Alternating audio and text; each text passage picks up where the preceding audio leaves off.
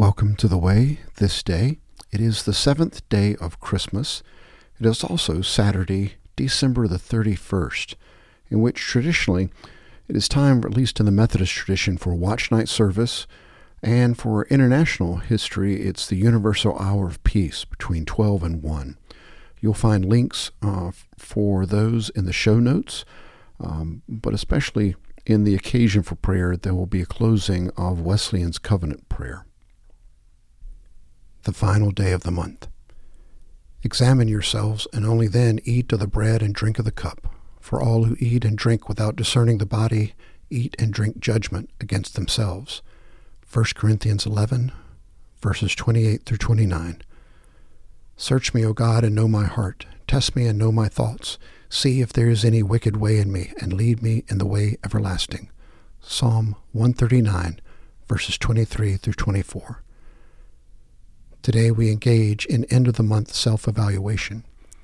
The passage from 1 Corinthians quoted above has often been misunderstood as a warning against receiving Holy Communion. Paul does this statement after criticizing the Corinthians' practice at the common meal. But his concern is that their malpractice reflected a failure to understand what it is to be a community of faith in which each one cares for and about all the others. Their selfishness while at table created a situation in which the poor, who arrived late after a hard day of work, found that all of the food at the evening meal had already been eaten by the affluent. Paul asserted that this betrayed the fact that the congregation at Corinth did not discern what it means to be the body of Christ. Therefore, profound self examination was in order. Our communion practices are quite different, but the need for periodic self evaluation is no less necessary in other areas of our lives. The final day of the month provides a convenient schedule for such examination, found in today's order below. This day can be an occasion for fasting or abstinence for those who have no illnesses that forbids such practices. Fasting may mean foregoing food and drink, except for water and perhaps juices, for part of a day or an entire day. Abstinence may mean being a vegetarian for a day, if ordinarily you are not. Such practices are ways of indicating to God our seriousness about self discipline. In addition, fasting reveals how much time and attention we normally give to food.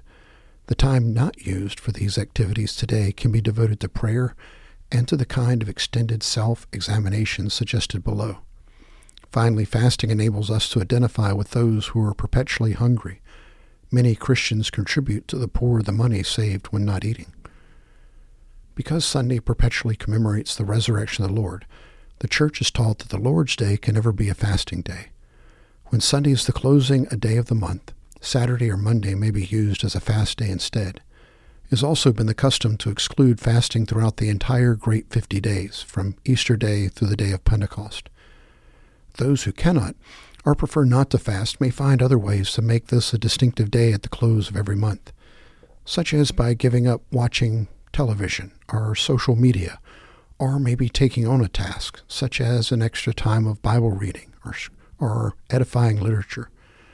Because no form of self examination can be devised that fits everyone, you will undoubtedly wish to evaluate yourself in areas not listed below. Therefore, follow this order.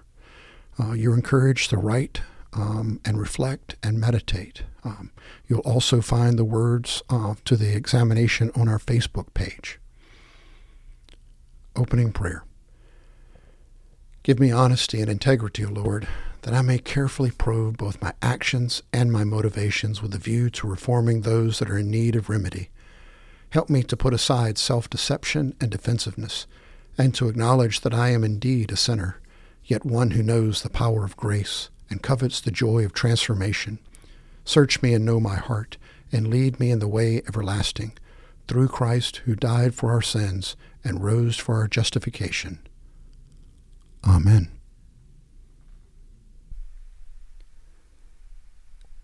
Self examination. In the month now ended, to what extent have I identified God's work in my life in making me more compassionate toward the needs of individuals, in giving me resolve to do what I can to remedy the deep ills of society particularly all forms of abuse and exploitation that demean God's daughters and sons. and giving me greater spiritual discernment while at prayer, particularly in the study of the Scriptures. Have I prayed earnestly for peace and given thanks for all who seek to bring it about? How have I worked toward it in my own community, in my own family? To what extent have I worked to preserve and protect the physical world around me by conserving its resources and refraining from those practices which upset its delicate balances of life? To what extent have I, during this past month, participated in the ministries of the congregation to which I belong, or of other religious groups within my community? How have I supported those in sorrow, pain, and confusion, and others who are distraught? Those who have suffered from natural disasters? What support have I given to new members in the congregation, particularly to those who at their baptism I promised together with the whole people of God in this place, to nurture and undergird with prayer. Am I more aware now than before of the extent of the church across the whole earth and of the many problems faced by fellow Christians? Have I been faithful in both the private and public worship of God?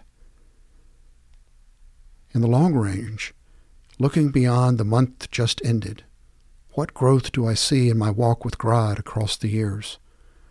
What threats to committed discipleship have I overcome? What threats still challenge me? What growth in grace do I wish to achieve in the future?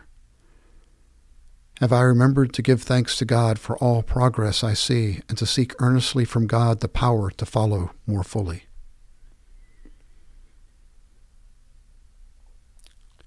Prayer for the close of self examination.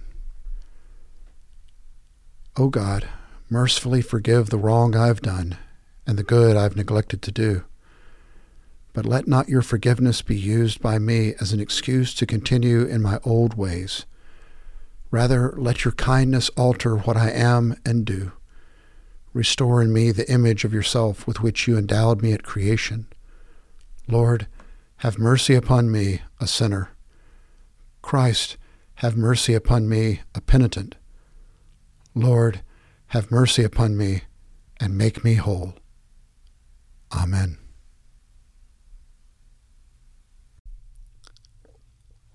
Psalm 150 Hallelujah! Praise God in his holy house of worship. Praise him under the open skies. Praise him for his acts of power. Praise him for his magnificent greatness. Praise with a blast on the trumpet. Praise by strumming soft strings. Praise him with castanets and dance. Praise him with banjo and flute. Praise him with cymbals and a big bass drum. Praise him with fiddles and mandolin. Let everything breathing creature praise God. Hallelujah. 1 Kings chapter 3 verses 5 through 15. In Gibeon the Lord appeared to Solomon in a dream at night and said, Ask what you wish me to give you. Then Solomon said, You have shown great loving kindness to your servant David, my father, according as he walked before you in truth and righteousness and uprightness of heart toward you. And you have reserved for him your this great loving kindness, that you have given him a son to sit on his throne, as it is this day. Now, O Lord my God, you have made your servant king in place of my father. Yet I am but a little child. I do not know how to go out or come in. Your servant is in the midst of your people, which you have chosen, a great people who are too many to be numbered or counted. So give your servant an understanding heart, to judge your people to discern between good and evil. For who is able to judge this great people of yours? It was pleasing in the sight of the Lord that Solomon had asked this thing. God said to him, Because you have asked this thing and have not asked for yourself long life, nor have asked riches for yourself, nor have you asked for the life of your enemies, but have asked for yourself discernment to understand justice. Behold, I have done according to your words. Behold, I have given you a wise and discerning heart, so that there has been no one like you before, nor shall one like you arise after you.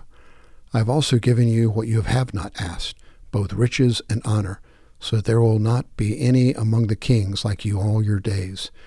If you walk in my ways, keeping my statutes and commandments as your father David walked, then I will prolong your days.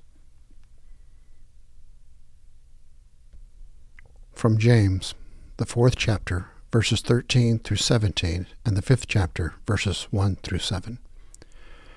Now come, you who say, Today or tomorrow we will go to such and such a city, and spend a year there, and engage in business and make a profit. Yet you do not know what your life will be like tomorrow. You are just a vapor that appears before a little while and then vanishes away.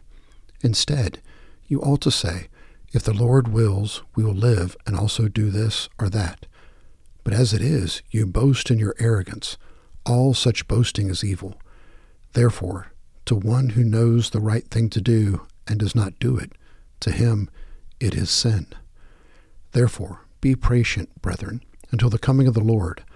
The farmer waits for the precious produce of the soil, being patient about it until it gets the early and late rains. You too be patient. Strengthen your hearts, for the coming of the Lord is near.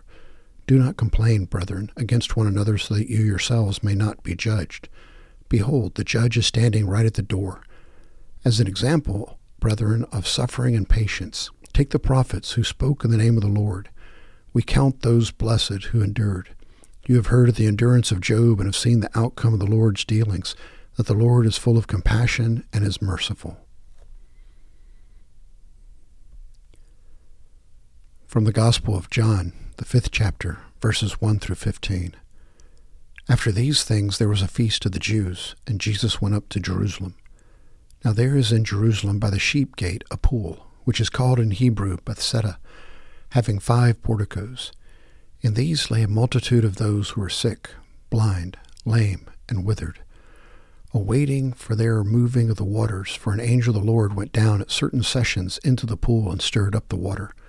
Whoever then first, after the stirring up of the water, stepped in was made well from whatever disease with which he was afflicted. A man was there who had been ill for thirty eight years. When Jesus saw him lying there, he knew that he had been there a long time in that condition. He said to them, Do you wish to get well? The sick man answered him, Sir, I, I have no man to put me into the pool when the water is stirred up. But while I am coming, another steps down before me. Jesus said to him, Get up, pick up your pallet, and walk. Immediately the man became well and picked up his pallet and began to walk. Now it was the Sabbath on that day. So the Jews were saying to the man who was cured, It is a Sabbath, and it is not permissible for you to carry your pallet. But he answered them, He who made me well was the one who said to me, Pick up your pallet and walk. They asked him, Who is this man who said to you, Pick up your pallet and walk? But the man who was healed did not know who it was, for Jesus had slipped away while there was a crowd in that place. Afterward, Jesus found him in the temple and said to him, Behold, you have become well. Do not sin any more, so that nothing worse happens to you. The man went away and told the Jews that it was Jesus who had made him well. These are the readings of the Word of God for the people of God. Thanks be to God. Prayer for Sunday. God of great deeds, on the first day of the week you wondrously called forth light out of darkness. On the first day of the week you graciously raised Jesus from the dead. On the first day of the week you powerfully formed the church through the gift of your Holy Spirit. By this triple witness you testify to us concerning your covenant love. Grant that all who worship you this day may do so in spirit and in truth and present to you a living sacrifice of praise and thanksgiving through Christ our Savior. Amen. John Wesley's Covenant Prayer, as found in the United Methodist Hymnal number 607. I am no longer my own, but thine. Put me to what thou wilt. Rank me with whom thou wilt. Put me to doing. Put me to suffering. Let me be employed by thee, or laid aside for thee, exalted for thee, or brought low for thee. Let me be full, let me be empty.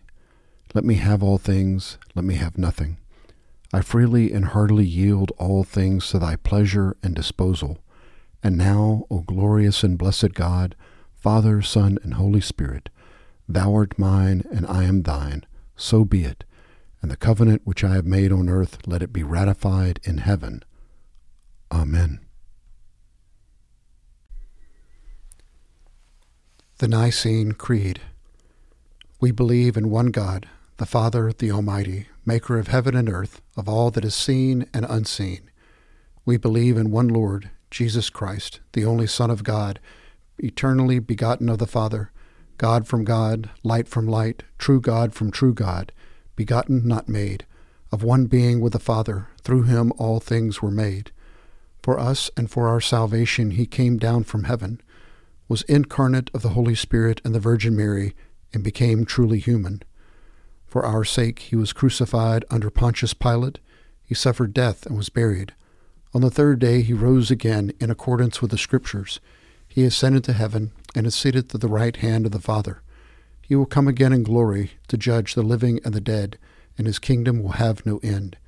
We believe in the Holy Spirit, the Lord, the giver of life, who proceeds from the Father and the Son who with the Father and the Son is worshipped and glorified, who has spoken through the prophets. We believe in the one holy Catholic and Apostolic Church. We acknowledge one baptism for the forgiveness of sins. We look for the resurrection of the dead and the life of the world to come. Amen.